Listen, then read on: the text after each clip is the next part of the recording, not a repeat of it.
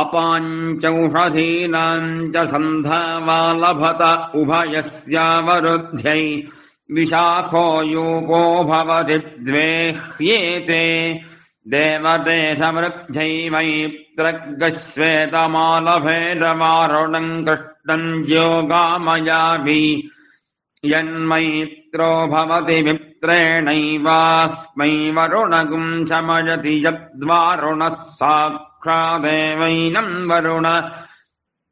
पाशान्मुञ्चत्युत यदीतासुर्भवति जीवत्येव देवा वै पुष्टिम् नाविन्दन्